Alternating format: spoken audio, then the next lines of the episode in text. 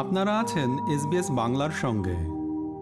অস্ট্রেলিয়ায় গর্ভকালীন সেবা, এটি কি ও কেন এটি গুরুত্বপূর্ণ? সর্বশেষ পরিসংখ্যানে দেখা গেছে, অস্ট্রেলিয়ায় মাত্র তিন চতুর্থাংশ নারী গর্ভধারণের প্রথম চোদ্দ সপ্তাহের মধ্যে সেবার জন্য স্বাস্থ্যকর্মীদের কাছে যান। স্বাস্থ্যকর্মীরা বলছেন যে, গর্ভাবস্থার প্রথম দিকেই স্বাস্থ্য পরীক্ষা করা গেলে সেটি প্রসূতির জন্য অধিকতর মঙ্গলজনক হতে পারে। তাহলে জানা যাক ঠিক কেন এটি এত গুরুত্বপূর্ণ।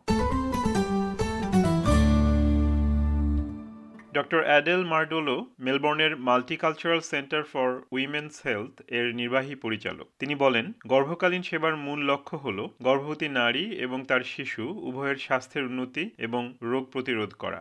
Seeing your health practitioner at a really early point so booking in early as soon as you pregnancy and then having those regular appointments because Antenatal care helps that health practitioner pick up whether there are any signs of any problems during the pregnancy down the track.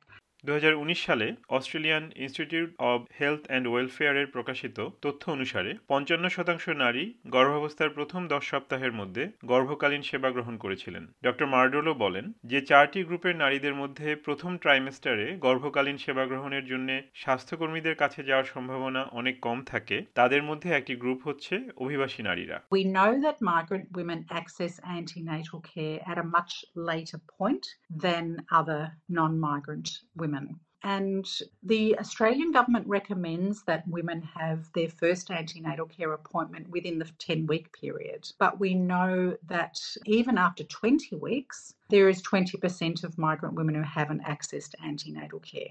That's the figures for across Australia. But when you look at some particular areas where there's more socioeconomic disadvantage, the rates are even lower. And we also know that there are groups of migrant women who actually don't get any care. Doctor মার্ডোলো বলেন নিয়মিত স্বাস্থ্য পরীক্ষার মাধ্যমে প্রাথমিক জটিলতাগুলি শনাক্ত ও প্রতিরোধ করা সম্ভব হতে পারে There are some conditions that migrant and refugee women have a higher rate of, so gestational diabetes, preeclampsia, and also higher rates of stillbirth. So if there are any issues throughout the pregnancy, most often the earlier that condition or risk of that condition is picked up, the earlier you can take preventative action yourself or the health practitioner can put in place some really good supports for the later pregnancy and also for the birth to prevent problems not only during the pregnancy but at the birthing stage as well. Amanda Henry, ইউএনএসডব্লিউর obstetrics and gynaecology বিভাগের সহযোগী অধ্যাপক এবং Saint George public hospital ও সিডনির royal hospital for উইমেনের obstetrician হিসেবে কর্মরত রয়েছেন তিনি বলেন চোদ্দ সপ্তাহ পর্যন্ত অপেক্ষা না করে করে বরং প্রথম দশ সপ্তাহের ভেতরেই গর্ভকালীন সেবা গ্রহণের জন্য নারীদের উদ্যোগী হওয়া দরকার The that we do, um, routine sort of tests in pregnancy, I guess fall into three main categories. There's sort of the, the ultrasound, there's sort of blood and urine type tests, and then there's other tests such as um, cervical screening, checking the blood pressure, um, checking on mental health. অধ্যাপক Henry বলেন প্রথমবার সাধারণত একজন GP বা general প্র্যাকটিশনারের সাথে দেখা করে পরামর্শ নেওয়া উচিত when a woman first finds out she's pregnant, most often I think she'll go to her GP to get that confirmed. And then at that time, the GP would usually do an initial assessment, including the woman's blood pressure and checking whether she's got any major health conditions that might affect the pregnancy. And then the GP would usually order some blood and urine testing GP তখন গর্ভবতী নারীর সঙ্গে public এবং private কেয়ারের বিস্তারিত সুযোগ সুবিধা নিয়ে আলোচনা করে থাকেন। আলট্রাসাউন্ডের ব্যাপারে অধ্যাপক হেনরি বলেছেন, অস্ট্রেলিয়ায় একমাত্র আঠারো থেকে বিশ সপ্তাহে করা আলট্রাসাউন্ডটিকেই সবচেয়ে বেশি গুরুত্ব দেয়া হয়ে থাকে, যদিও অনেক নারী একদম শুরুর দিকে ডেটিং স্ক্যান করিয়ে থাকেন।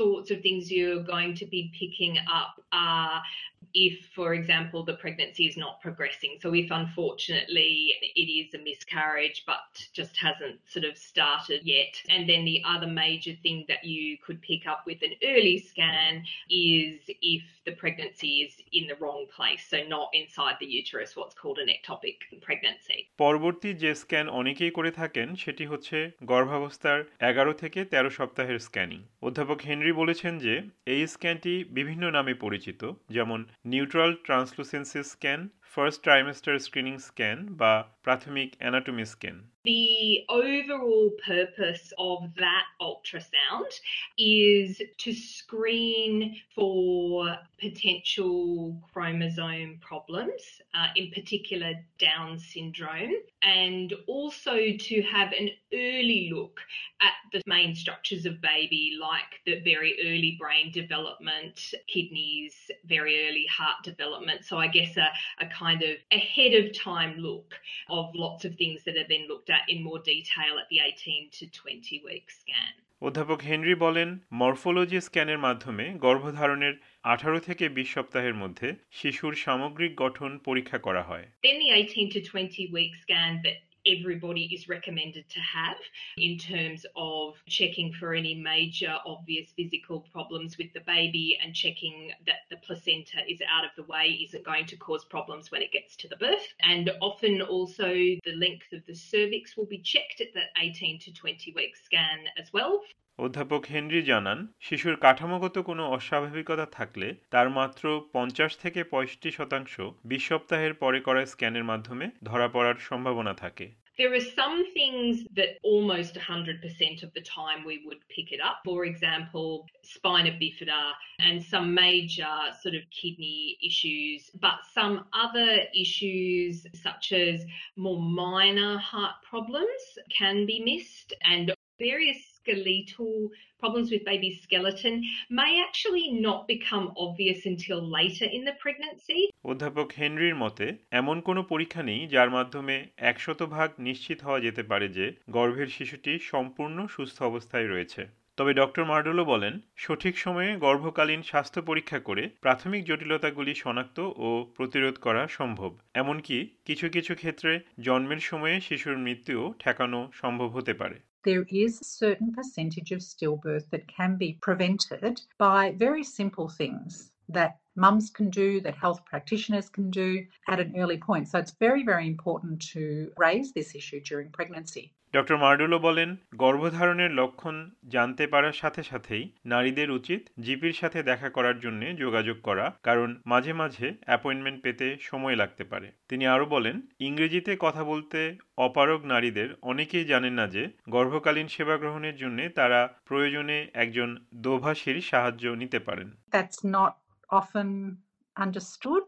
And it's also difficult because sometimes a woman's booked in for an appointment and it's hard for the health practitioner to get that interpreter at that appointment. And with antenatal care, it's not really good to delay. So I think that conversation with the person providing the antenatal care about the important need for an interpreter can help them book in that interpreter early SBS নিউজের জন্য প্রতিবেদনটি তৈরি করেছেন কিয়ারা পাতজানো আর বাংলায় এটি রূপান্তর ও পরিবেশন করলাম আমি তারেক নুরুল হাসান। আমাদেরকে লাইক দিন শেয়ার করুন, আপনার মতামত দিন। ফেসবুকে ফলো করুন এস বাংলা।